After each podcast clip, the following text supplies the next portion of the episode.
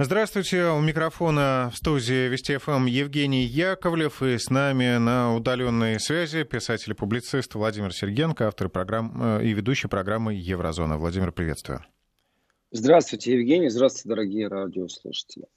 А, ну что ж, наша программа затрагивает э, различные проблематики Евросоюза, чем живет э, Европа, и вот опять не дают ей жить э, спокойно.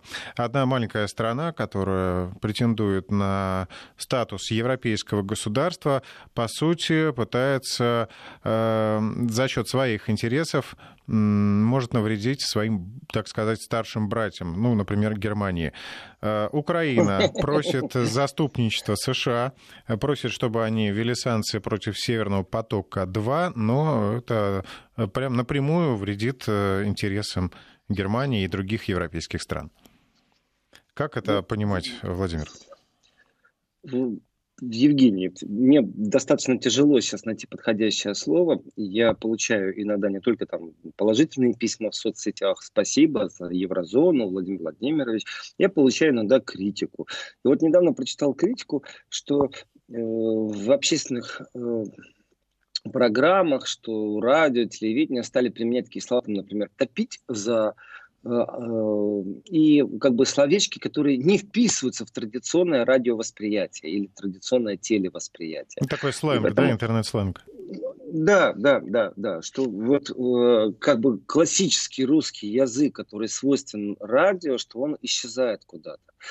Знаете, критика, критика, она же конструктивная критика она бывает, и, там, и стоит задуматься. Но вот что мне делать, если я не могу не найти никакого другого слова, кроме как оборзели? Ну вот нет у меня слова. Дайте мне синоним, пожалуйста, с большим удовольствием им воспользуюсь.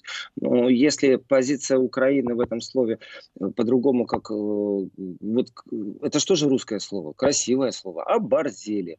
И э, вот... Я знаю, если... Владимир. Потеряли над Вы собой поймите, контроль поймите. и вышли за рамки приличий. Да, по понятие простить. Поэтому я обращаюсь к радиослушателям. Если вдруг у них есть какое-то замечательное слово, которое заменит и поможет мне со словом оборзеть, то я буду только благодарен, ни больше, ни меньше. Потому что по-другому позицию Украины, кроме как слова оборзели, у меня нету ну, никаких э, описательных, у меня нету никаких аллегорий. Э, я считаю, что это абсолютно яркое, без эфемизмов, знаете, я за толерантностью сейчас прятаться не собираюсь. Но вот у нас Зеленский, президент Украины, э, давайте так, какой бы он ни был, но он есть официальный представитель. Это официальный президент, народ его избрал. Был только что в Европе с официальным визитом, принимал участие в нормандском формате, э, что-то говорил там. Хотя мне хочется тоже, опять же, сказать, не говорил, а умничал молчу, молчу. Вот сам себя кусаю прямо за язык, чтобы не сказать больше. Давайте я слушателю и... напомню номер телефона, по которому можно прислать свои варианты, как заменить это слово. 903 170 63 63, WhatsApp или Viber, или 5533. А, сюда можно прислать смс. Главное в начале сообщения написать слово «Весть». И вот э, он был, сидел за одним столом. Он сидел не только за одним столом с Владимиром Путиным он сидел еще все-таки за одним столом с Меркель и Макроном, э, с лидерами э, Евросоюза, по-другому тоже их не назовешь. Что-то они разговаривали. Как-то общие темы у них были. Как-то они рассуждали на приверженности к миру и прочим-прочим вещам. И вот здесь вот я хочу сказать, ну что, ты не мог взять для себя мастер-класса господин Зеленский. Ну, поговорил бы с Меркель и выяснил бы, зачем ей нужен Северный поток. Э, при этом э, э, логика, которую пробуют использовать, и технология, здесь очень важный момент, это технологически понять, что делает Украина. Украина использует понятие вброс. Информационный вброс – это когда что-то вот дали какую-то такую мощную новость, она завораживает вас, она привлекает ваше внимание, и где-то там ну, на странице 20 берете такую толстую газету, многолистовую, и на странице 20 маленьким шрифтом будет написано месяца через два «Извините, мы ошиблись, извините, мы не правы, мы не это имели в виду». Вот так работала технология в холодной войне, то есть лет 30 назад – западные СМИ по этому принципу постоянно вливали грязью Советский Союз. Э, ну вот именно эту технологию использует Украина. Но еще раз, почему Северный поток э, должен помешать европейской политике? Это знают только Украина и США. Все, других заинтересованных нет. Понятно, что есть подтягивающие, опять же, радиослушатели, дорогие, уважаемые, простите, ну, ну нет других слов. Ну как можно назвать карликовые государства, которые э, прекрасно понимают все, но тем не менее, когда идет шум и гам, они должны обязательно э, подтявкнуть и обязательно добавить свое негативное мнение, создать такой, знаете, информационный фон. Я имею в виду, конечно же, карликовые государства, и к ним нужно добавить Польшу. Э, на этом заканчиваются те, кто считает, что прямой Северный поток-2 – это непосредственно угроза Европе. Украина, оказывается, имеет самых лучших сотрудников э, в экономическом секторе. С точки зрения науки, экономики, опять же, на территории Украины, скорее всего, находятся самые лучшие университеты в мире. И только они умеют подсчитывать, только они умеют нажимать э, на кнопочки на калькуляторе, и только они могут действительно Европе просчитать, потому что Европа глупая, недоразвитая, сама она не понимает, что нужно, что Северный поток-2 является э, какой-то безумной катастрофой для Европы. Угу. Все замечательно, все хорошо. Есть только одно но. На переговорах с Нормандией по нормандскому формату, прошу прощения, по нормандскому формату американцев нету. И неоднократно говорил, что сверка часов э, для американцев, с американцами, под американцами, рядом с американцами. Это, в принципе, внешняя политика Украины. Я сейчас не об Украине на самом-то деле. Меня в данном случае Украина интересует меньше всего. Просто это является точкой отсчета разговора о Северном потоке-2.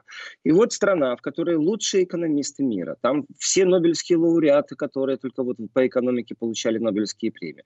Там самые лучшие финансисты. Вот эта страна, Украина, она вдруг решила обратиться напрямую к США, чтобы США ввели санкции против Европы. То есть, представляете, Зеленский только что здоровался за руку с Меркель, с Макроном, потом попрощался. Э, только попрощался и обратился к Америке. Говорит, введите санкции против этих двоих.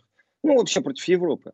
Э, почему? Да потому что у меня пару миллиардов в бюджете не будет. А если у меня не будет пару миллиардов в бюджете, то, конечно, эта нагрузка упадет на Европу. Конечно. Э, вряд ли США что-то предложит Украине.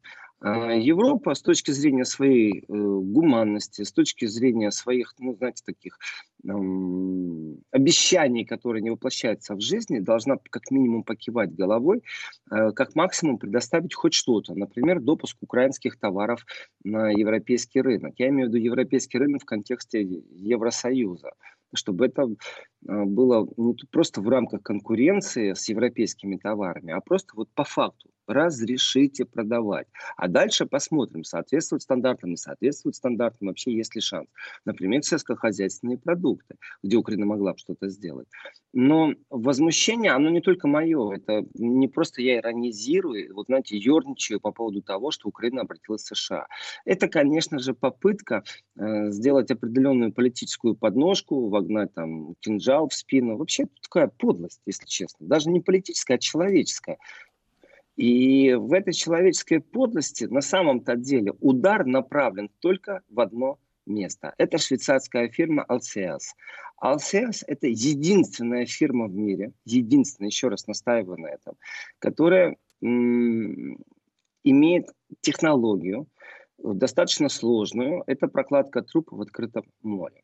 Ну, представьте себе, что э, волны, шторм, дно где-то там совсем глубоко, так что его не видно. И нужно положить трубу, по которой будет газ, чтобы не было дырок, чтобы связь была какая-то определенная. При этом не забываем, что Дания в последний момент дала разрешение. То есть эти трубы не просто по прямой лежат, они еще как-то вот бьются, э, по каким-то лекалам идут. Это достаточно тяжелая технология. И уникальность фирмы, опять же, знаете, швейцарская фирма, Здесь тоже интересно, Швейцария что море своего собственного не имеет, и разработать такую технологию, понятно, что это инвестиция прежде всего, и такие инвестиции, они под заказ. Вот Я хочу добавить, не... Владимир, что там кроме техники еще нужны очень высококлассные специалисты.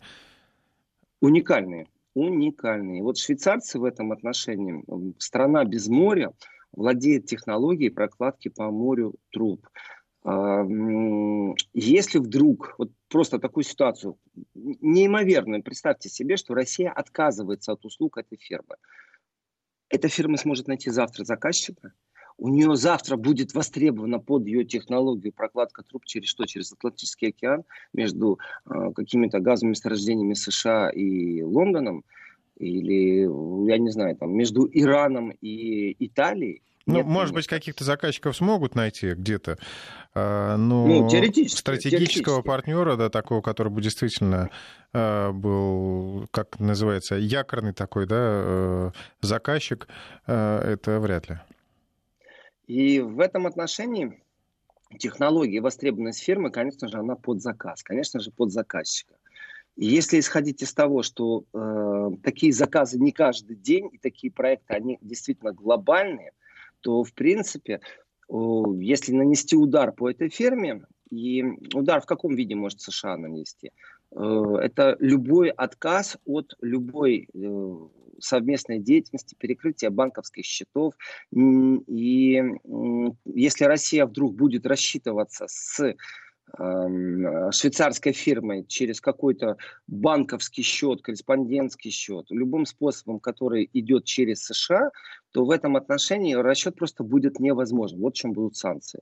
Э, в чем еще санкции? Что невозможно будет этой фирме предоставить там, любую систему оплаты, которая существует, чтобы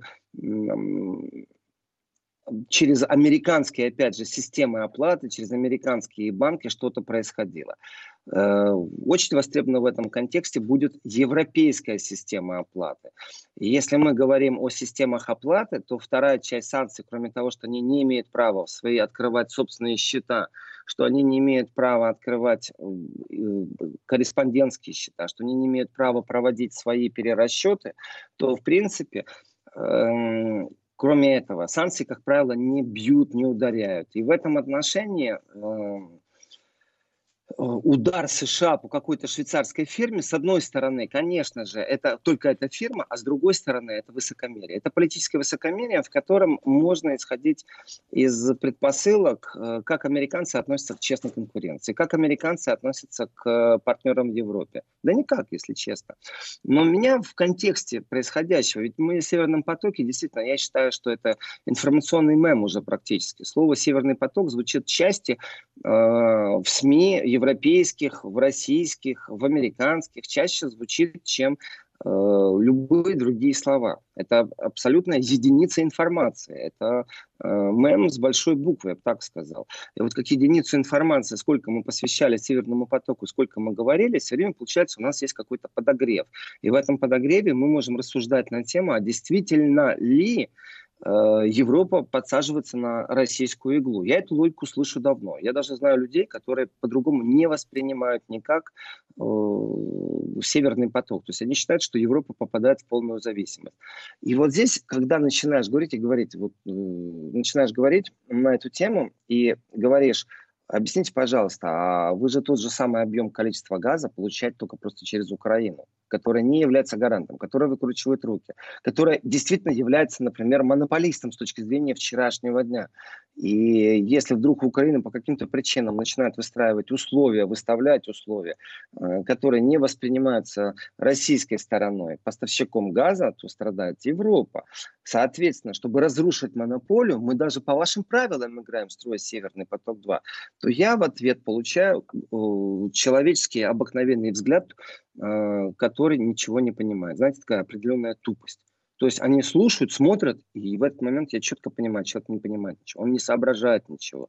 Я говорю о политиках разного уровня, и европейских, и немецких, э, тех, кто ну, помогает Украине в раскрутке, как минимум, информационного поля, а как максимум это действительно и далеко не кулуарно поддерживает идею введения санкций против, как минимум, опять же, э, швейцарской фирмы Alcias обращение, я считаю, Украины к США, чтобы они ввели какие-то санкции, это то же самое, что сказать США, введите санкции против Германии. Это один к одному. Тут не надо никаких политических эфемизмов. Э, здесь невозможно скрыться за дипломатической игрой. Я считаю, что это определенное напряжение между Германией и Украиной сейчас будет создано. Э, потому что обратиться к сильному игроку, к старшему брату из прошлого и сказать, слушай, накажи младшего, потому что он делает не то, что я хочу. Во-первых, это политически некорректно. Во-вторых, э, это слово я уже применял и применю еще раз. Это просто подло. Притом не политически подло. Это подло по отношению к тем, кто является гарантом, тем, кто ну, старается воплотить как-то э, мысли о диалоге, связанные с перемирием на территории Украины. Э, и получается, что шкурный украинский интерес э, выстраивает сегодняшнюю внешнюю политику Украины именно в пику, именно в противовес европейским интересам. Ну, по-другому вот я не вижу этой ситуации. Если кто-то подскажет логику, по которой опасность для Европы заключается в том, что газ идет не через Украину, а напрямую, то я буду просто благодарен. Потому что это стопроцентная ложь, ни больше, ни меньше. И вот в этой стопроцентной лжи, почему я говорю, что это э, методика там времен холодной войны, но живут они по старым методикам. Им бэушную теологию, бывшую в употреблении сбросили, они такие рады, они такие ее освоили, они такие ее хорошо применяют. И вот в своей радости, я говорю об украинской стороне, они обратились в США. Эм, я считаю, что это, конечно же, определенное напряжение, но при этом политики будут, знаете, изображать это, как всегда, такую корректность. Здрасте, здрасте, как ваши дела, хорошо, что там у вас э, на Востоке, ой, замечательно у нас все. Но на самом-то деле все все понимают. И обращение к США с просьбой наказать любую европейскую фирму, ну, негодяйство, еще могу одно слово сказать. И, в принципе, если выйти из понятия Северного потока-2, говорить просто о внешнеполитических связях, то э, нарушена субординация. Э, получается как? Украина попробовала со всеми, с кем смогла поговорить напрямую, в том числе, конечно же, и с Германией эти разговоры были. И Украина не воспринимает э, демократический образ мышления, в котором есть иное мнение. Должно быть только так, как они хотят. И, ну, такой стране не место, если честно, в Евросоюзе. И я понимаю, почему Польша там и карликовые страны Балтии начинают подтягивать в этом отношении. Здесь тоже все очень понятно. А кто еще? А всем остальным? А как действуют все остальные страны Евросоюза? А что они говорят? И официальная позиция, конечно, Германии, она имеет очень сильную поддержку, и это очень важно, э, в парламенте всех фракций, кроме зеленых. Э, ну, я неоднократно говорил, что зеленые не являются даже стратегическими партнерами России. Я не помню, чтобы э, зеленые силы ну, хоть что-то хорошее сказали о России или какое-то объективное предложение от них прозвучало. Они занимаются абсолютным популизмом, политиканством, в котором призывают э, ужесточить санкции против России, объяснять, почему это нужно. И хорошо, что зеленые не в парламенте, ну, в парламенте, но не в коалиции. Хотя этот момент может измениться э, и даже быстрее, чем мы думаем. То есть не, не через три года запланированных перевыборов в Германии. Зеленых могут взять коалицию, потому что там все сыпется сейчас в Германии. Э, и, пристально, коалиция находится, ну так, очень на тонком льду, который в любой момент может э, под тевтонскими рыцарями просто проломиться, и они все утонут. Это действительно такая политическая ситуация сейчас в Германии. Так вот, все э, партии, кроме зеленых, они говорят, что экономическая обоснованность Северного потока-2, и это важно, потому что э, это соответствует восприятию кругов всех практически промышленных сил. Я сейчас не говорю там о народе, знаете, народ и Северный поток-2 это какие-то вещи, ну референдум же никто проводить не будет. А вот промышленники, а вот рабочие места, те, кто об этом заботятся, конечно, они э, понимают и, и желают прямой связи с Россией, чтобы ну, не попадать под украинский шантаж. И э, вот Бундестаг и его позиция в этом отношении дают Меркель, конечно же, такую сильную э, ну, укрепленную позицию, э, где Меркель чувствует себя спокойно. То есть, может быть, если представить, что Меркель сидит в украинском парламенте, возглавляет украинский парламент, то ее кресло бы из-за Северного потока-2 считалось, а может быть, вообще оно бы не существовало, ее бы скинули. Но в Германии у него все в порядке. Все это понимают. И зачастую вот в информационной войне, как это происходит, вы знаете, не говорят, что Украина там пробует задуматься экономически о развитии Европы или о экономическом развитии Германии в будущем. Да нет. Прибегают к абсолютно пошлым таким вещам. Например, там, сделка с Путиным. Ну, это же клише. Это же ярлык. Сделка с Путиным. И если говорить о сделке с Путиным э, с точки зрения Северного потока-2, где истина, где правда? У Путина тоже срок когда-то закончится и тоже на пенсию выйдет. А труба-то будет стоять. Причем тут сделка с Путиным?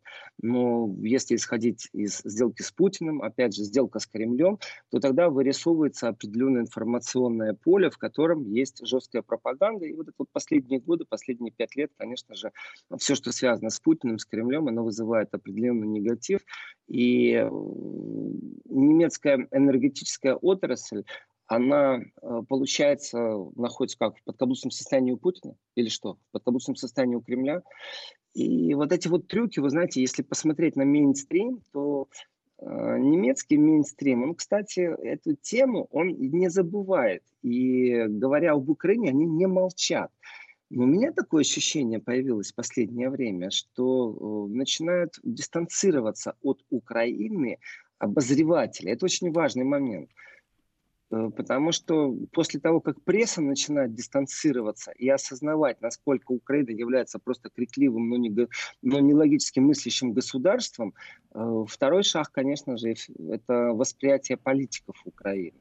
Соответственно, если говорить по законопроектам, и мы тоже, так знаете, так не нервничаем в Европе, но очень хорошо осознаем, что следующая неделя, она, скорее всего, будет э, связана с тем, что в Сенатом будет одобрено э, законопроект, и президент США тоже подпишет этот законопроект, после чего Газдеп США там составит список компаний, э, против которых будут вести санкции. Ну, там еще зависит и... от того, подпишет Трамп или нет.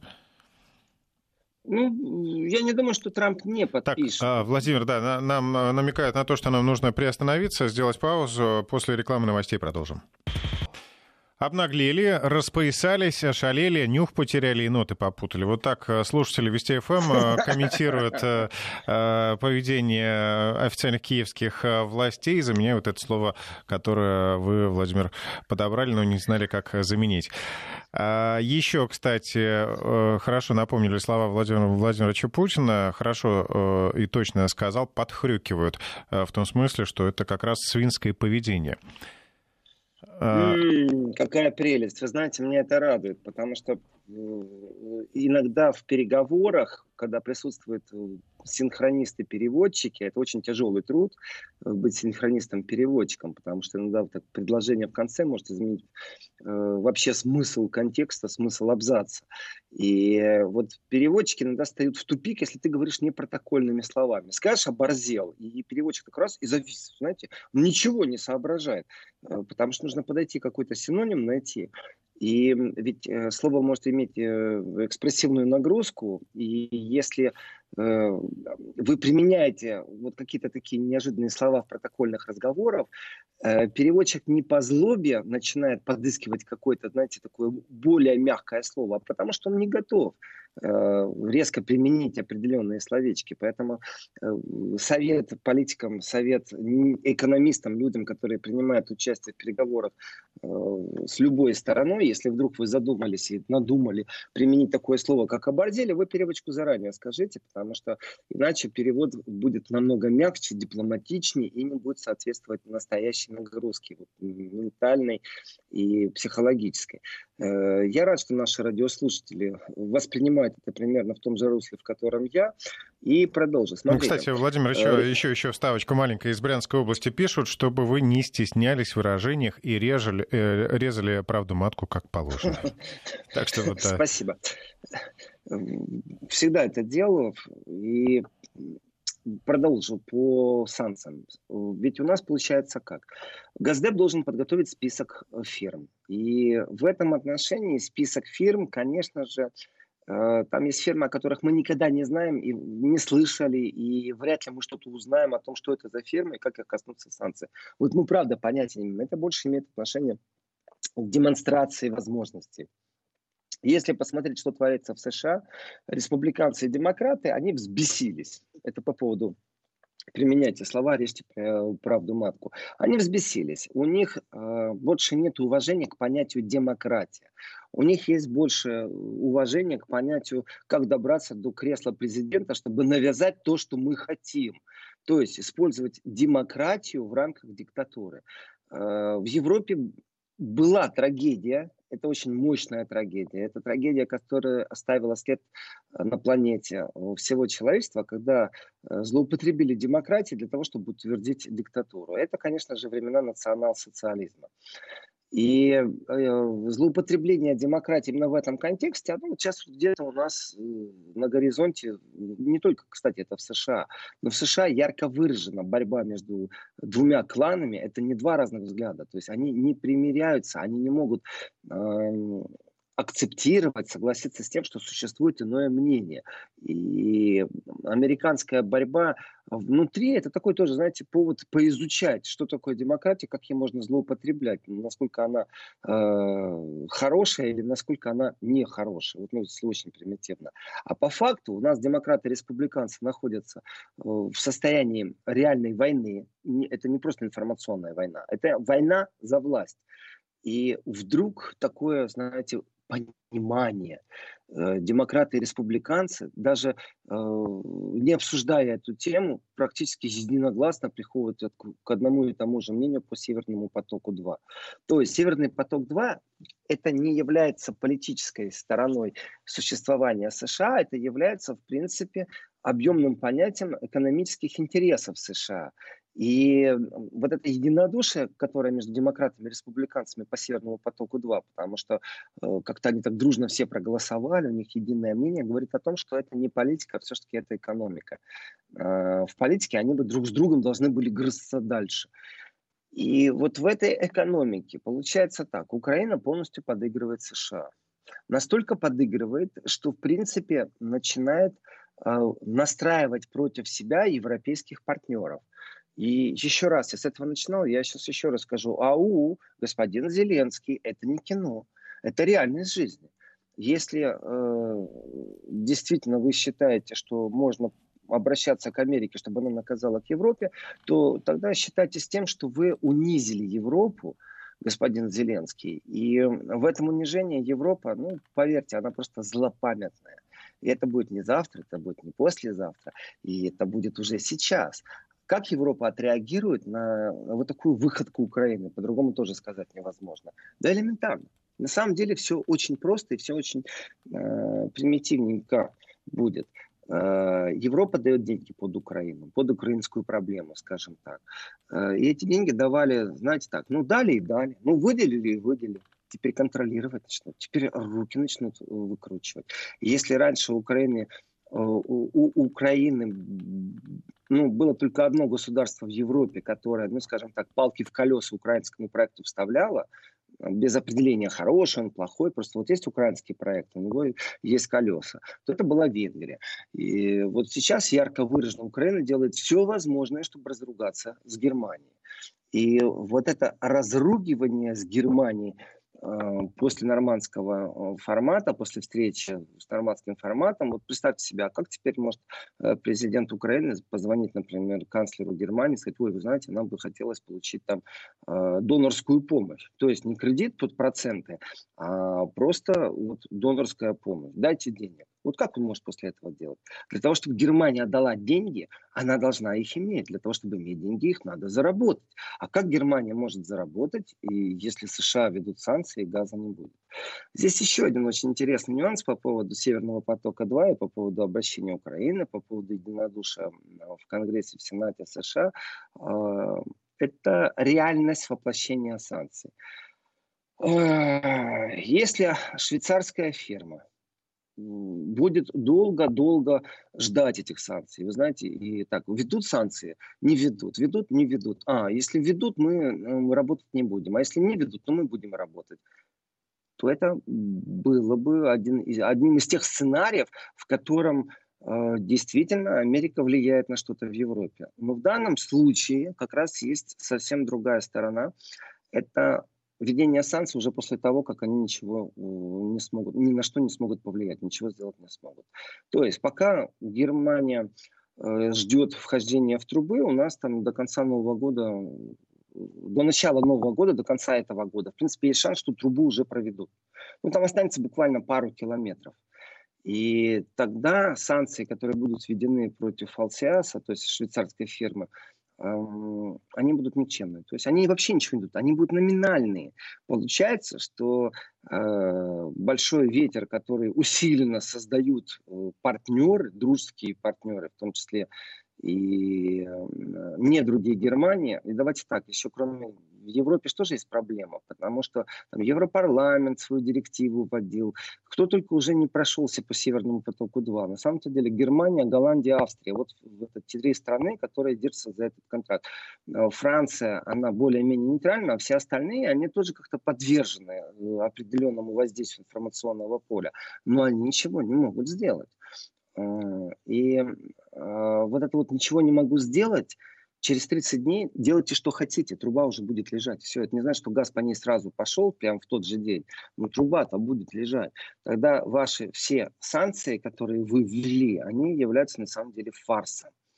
И вот здесь вот получается, что Украина опять же делает ну, такую сильную внешнеполитическую ошибку, это предлагая Америке э, ну, фарс как э, искусство, наверное, скорее всего. Фарс ради фарса. Потому что с точки зрения реальных санкций, ну, никто э, не пострадает. Труба просто будет лежать. Соответственно, схватка между США и Европой по Северному потоку тогда приобретает абсолютно политический оттенок, хотя вопрос экономический. Э, кто кого перетянет, э, кто носом будет кому крутить. И Германия, конечно же, демонстрирует свою особую позицию, в которой она противостоит давлению США как независимая держава. И вот этот вот разговор о суверенитете держав, конечно, это очень интересный разговор. И Германия с точки зрения суверенитета, конечно же, первый раз заявила, притом так стабильно заявила о том, что она не будет оглядываться на старшего брата. И это не российская затея. Здесь абсолютно не Кремль стоит э, позади вот этих суверенных каких-то веяний. Это, э, считаю, провокация со стороны Украины, которая не понимает, насколько сильна игра, и отстаивая своих там полтора миллиарда в год за транзит, что ну, для меня является абсолютно нормальными вещами. Э, Украина не понимает, что она наживает себе врагов, как минимум в лице Германии. И э, те веяния, вот, скажем так, это уже не кулуарные разговоры, не просто так я упомянул, что в Германии все партии, кроме зеленых, поддерживают Северный поток-2. То есть у Меркель есть очень хороший тыл то разницы нет, кто выиграет на следующих выборах. Это все те, кто сейчас против Украины, по крайней мере, в рамках Северного потока-2. Ну, а зеленые не могут поддержать просто в силу того, что у них идеология, концепция партии такая, а так бы, возможно, вполне вероятно, то есть из экономических э, соображений они бы тоже поддержали. Владимир, нам нужно сейчас сделать очень короткую паузу и продолжим говорить дальше. Вести ФМ. Мы снова в эфире, Владимир.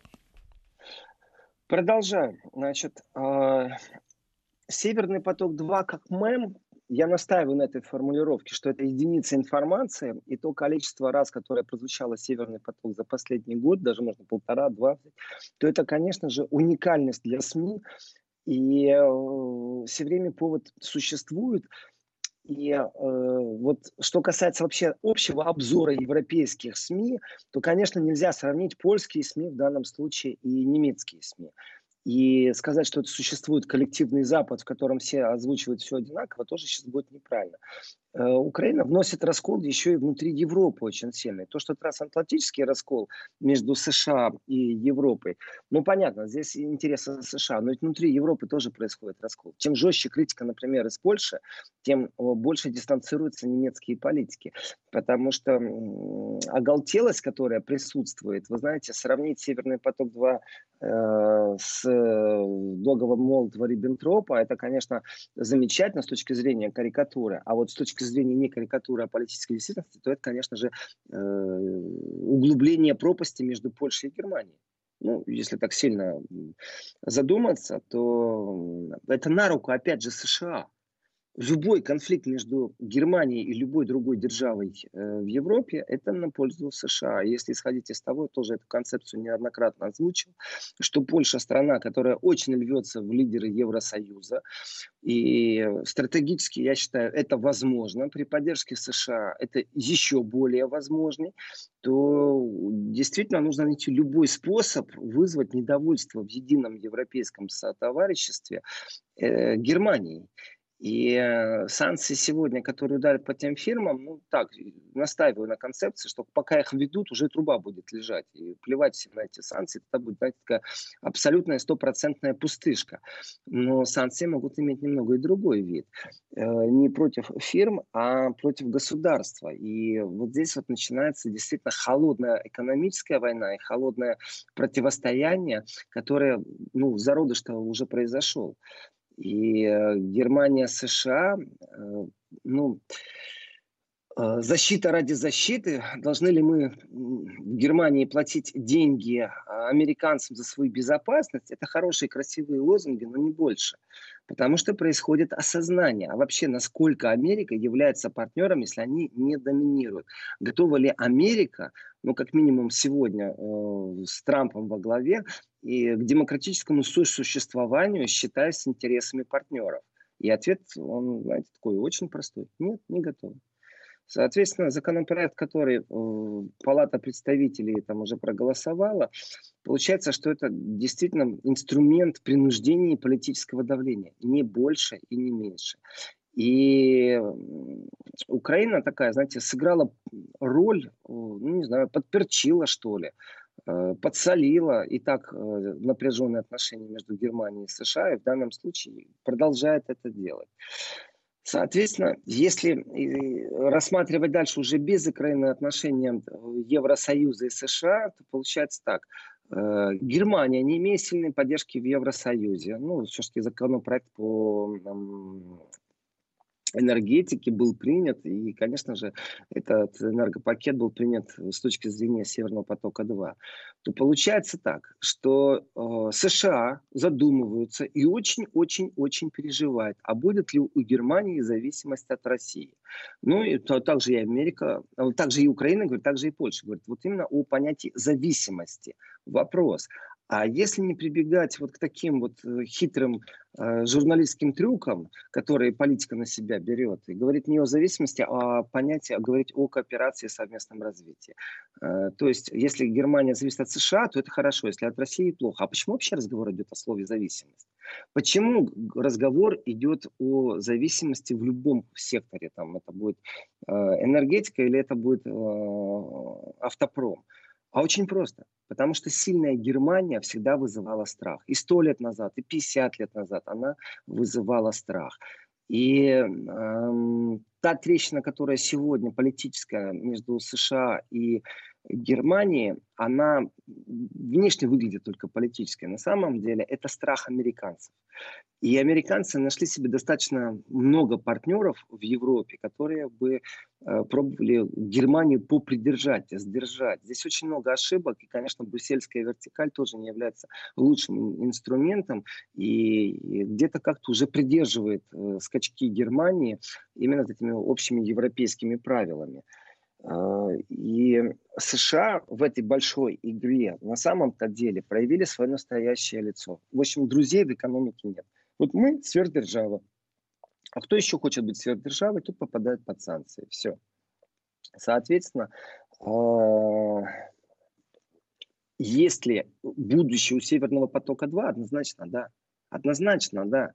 А, является ли это нанесением или поражением, там, экономическому ущербу Украины? Конечно, да. Они будут меньше денег иметь. Является ли это стабилизацией энергетического рынка Европы? Тоже, конечно, да. Э, Все остальное является политической такой возней, политической игрой. И здесь остается только единственный пункт, о котором еще можно сказать. Это общеевропейская стратегия а, по климатическому нейтралитету, о котором заявила Урсула фон дер Ляйен. Ну, что я могу сказать? А, газовая электростанция, а, газовая энергетическая подпитка в любом случае является лучше, чем угольная. Уголь загрязняет атмосферу, газ не так. И в Голландии огромное количество автозаправок, на которых подошел и газом залился и поехал дальше. В Германии меньше. И если вот смотреть на будущее, там, сколько там, миллион новых электрозаправок поставят, то все равно это не решение вопроса, потому что аккумулятор невозможно за полчаса зарядить, там, за 15 минут, чтобы дальше ехать 500 километров. Все равно должен быть альтернативный какой-то двигатель. И в этом отношении мысли о том, что э, перевести всех на газ, они давным-давно бродят по Европе. А уж как они бродят по автопрому, это вообще замечательная вещь. Ну, сейчас, может быть, просто этот тренд пройдет, увлечение электромобилями. И, может быть, действительно, газомоторное топливо в России, например, это считается одним из самых приоритетных таких перспективных направлений. Об этом часто говорят наши автоэксперты.